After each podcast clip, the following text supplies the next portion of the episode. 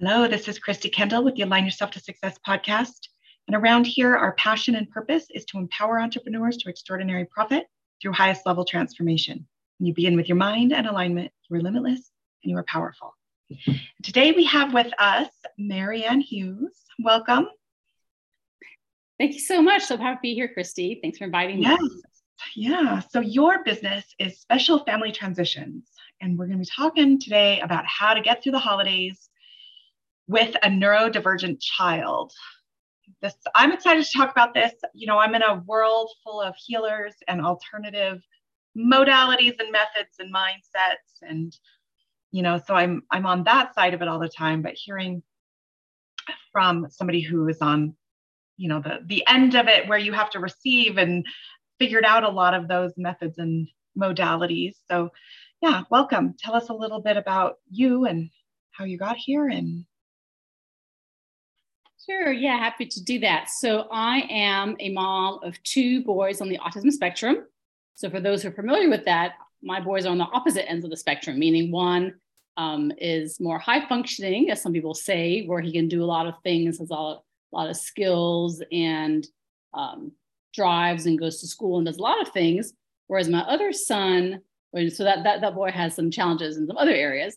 And then my other son has more challenges in that he'll always rely on me for support. He'll never be fully independent or be able to hold a job or go to post-secondary education, but he has his own skills.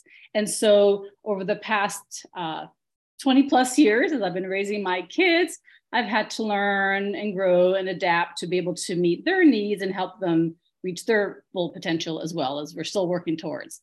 And so as a mom trying to navigate all that and having recently gone through a divorce a few years ago, which led me to my new path to help special needs families going through divorce, I'm trying to figure out how to help people. And so one of the ways I do that is through special needs divorce coaching. So that's kind of the path I'm on for most of my work. But I'm also, what I'm doing recently is just to share information with the special needs community and those families dealing with autism and how to get through the holidays. Holidays can be a very difficult time in terms of the children having different expectations and the families and trying to meet all the demands and all the sensory overwhelm that sometimes can be related to that. So a lot of kids on the spectrum may maybe just be overwhelmed by everything going on and may not be able to participate in some of the activities, like maybe their family members or extended family members may like them to, who maybe don't know them as well as their day-to-day family. So people who come in from out of town or those that don't normally spend a lot of time with them may not know what they are able to do and how to best approach their needs the way they need it. And so what I've done recently is I started a series, like 30-second clips or less, of how to support your kids and how, as a parent and family members, you can enjoy the holidays without too much stress. And so happy to talk about some of those kind of tips and whatever else you think would be helpful to your audience. Let's pull a card first. We got our cards here. We're going to pull a card. And the card for you is, what is your biggest source of pain right now? Pain. Okay. Well, so the pain I've had to deal with has been, in getting through the divorce, which I'm through. So I've gone through hopefully most of my pain associated with that and tried to turn that into something positive to help other people. And that's how I became a divorce coach and certified divorce coach and so on. And so granted, there's still some pain, and some of it is, I guess, the expectations that you have of other people and how you think things should be, and especially around the holidays, because you have certain ideas about how you'd like things to be and how you'd like other family members or ex-family members to celebrate holidays and so on. And we recently had some birthdays in the family, and I guess I had a different maybe view of how those could have been better. But, you know, I guess the point is everybody's going to handle situations and celebrate in their own way. And so I think we have to just respect that the other person we can have our own way of thinking about things, and they're going to do things their own way. And I think when you come to peace with that, then everyone's better off. Yeah. So let's talk about that. What your experience with children that are neurodivergent, what are those differences? What, you know, you had mentioned sensory overload and things like that. Share with us, just educate us a little bit on the things that you deal with and how that is amplified during the holidays, and how can people that don't really understand or relate to it be able to, you know, educate us so we can be compassionate and make, if that shows up in our lives or our friends or whatnot, how can we be compassionate and attribute to the good side of things, the fun and making it lovely for everyone? Sure. So for instance, a common activity is going out to see Santa and having Santa photos.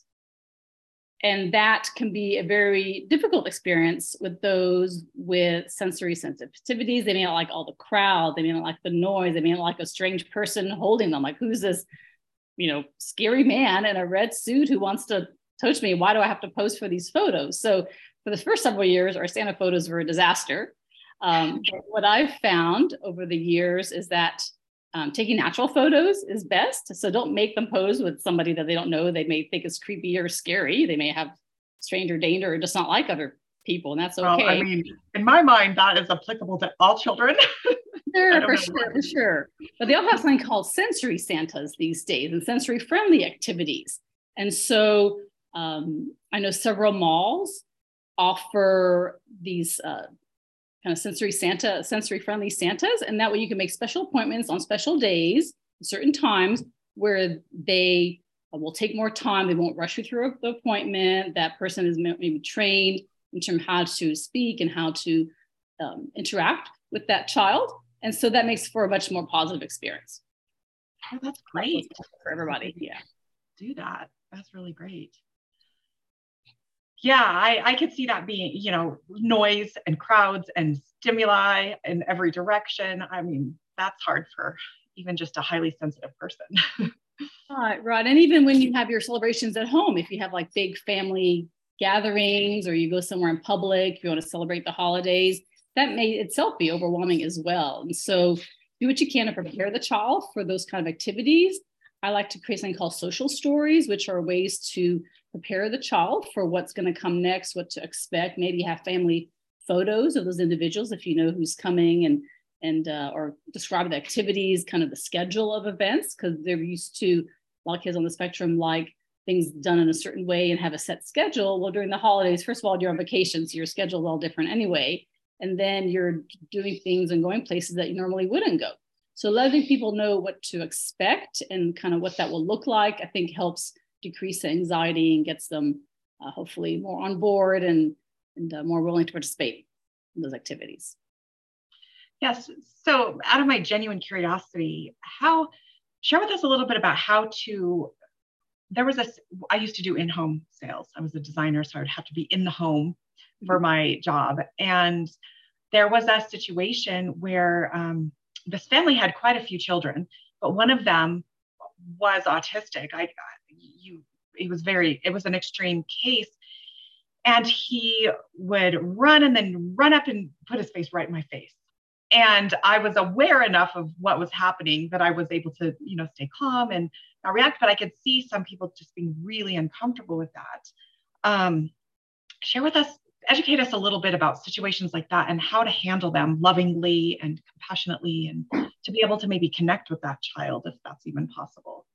Yeah, that's a great question. So every child on the spectrum is going to be different. So what I say about one situation may not apply to another child you may meet on the spectrum. They say every child with autism is, you know, one child with autism, you've met one child with autism. And so, yeah, some are can be more social than others, and some are not.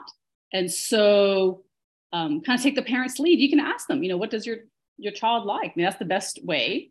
And some parents, when they have newly diagnosed children, are still trying to figure that out. So that becomes a challenge even for family members. But, you know, as you would with any kind of child, just kind of take it slow take it easy, respect them as an individual. And either sometimes they want to be close and sometimes they want to keep their distance. So you'll have to kind of gauge that. And some may be verbal and some may be not. Some may have repetitive type, what they call stimming type of movements. They may either repeat words or phrases or sounds or body movements.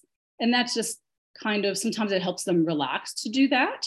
And maybe that's sometimes the way of communicating and expressing themselves to the world and trying to indicate what's going on inside. So there's also different ways that they can come across and so on. But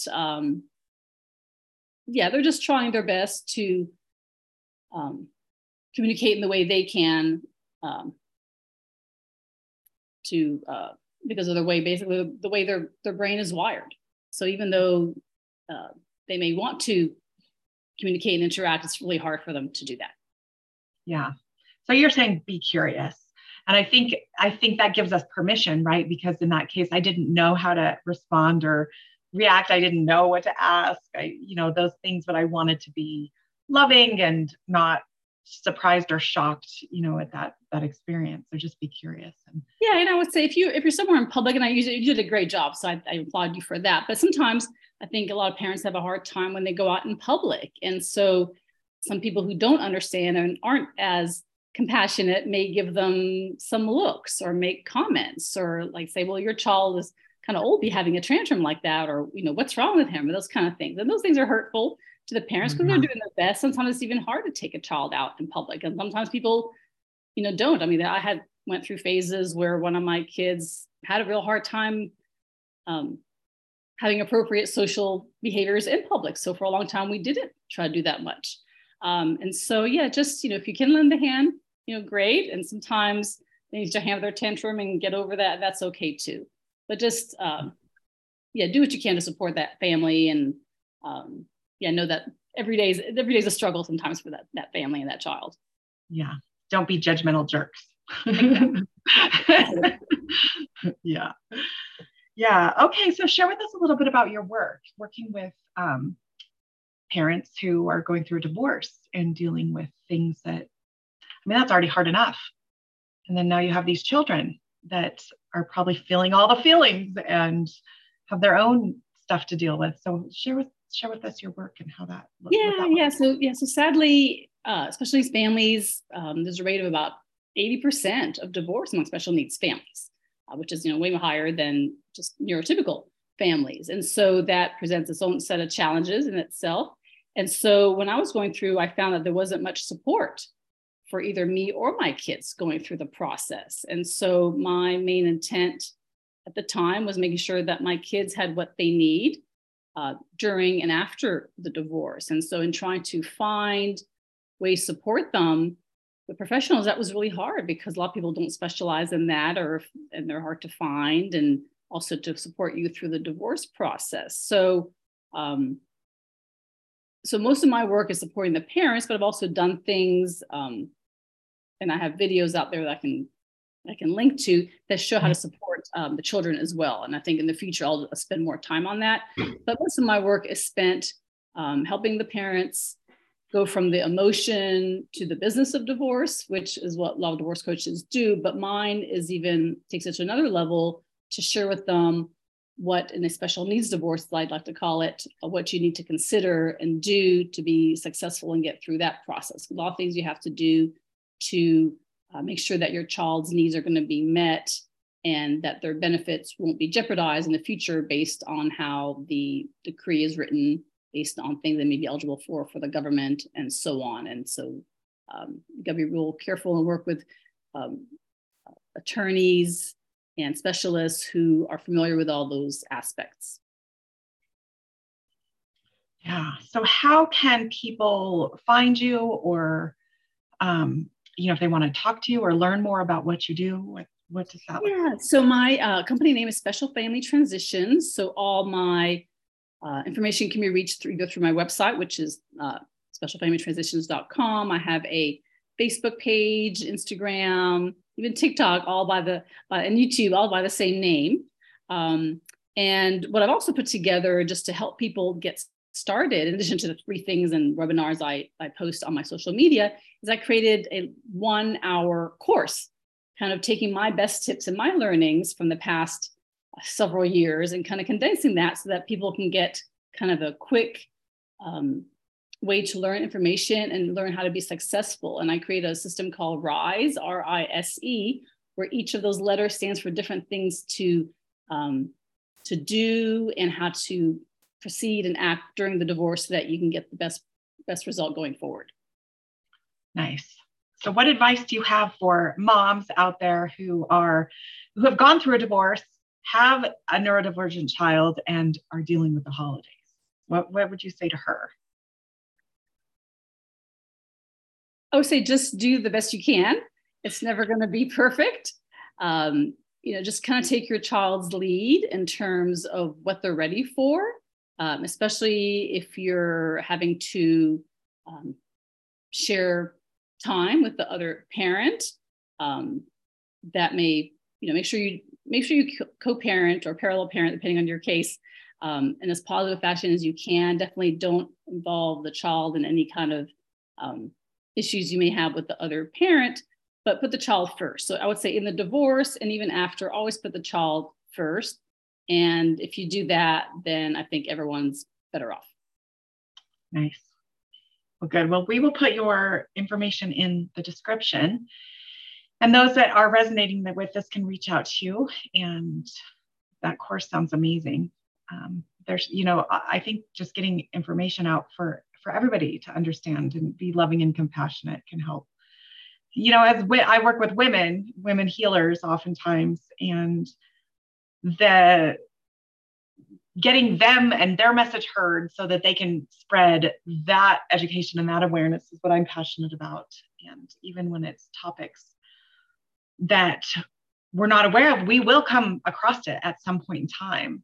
And so I believe in educating ourselves so we can show up with love and compassion and support and all the good things. So thank you for sharing. Yeah, thank you. And I totally believe in your mission. I mean, you asked at the very beginning about, the mindset aspect, being a receiver of that. Well, also, that's another thing I share with my clients is I think part of the first step in being successful in a divorce or anything, or even in raising a special needs child, is your mindset. If you go with the attitude that you're going to be successful, then you will.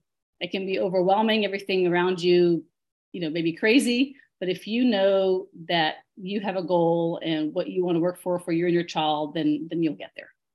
Yeah, that's a good mindset just to look at too. Just be intentional, know that you can succeed, that you'll get through it, and you'll get there with that positive mindset. I love that. Yeah. Well, thank you so much for sharing with us.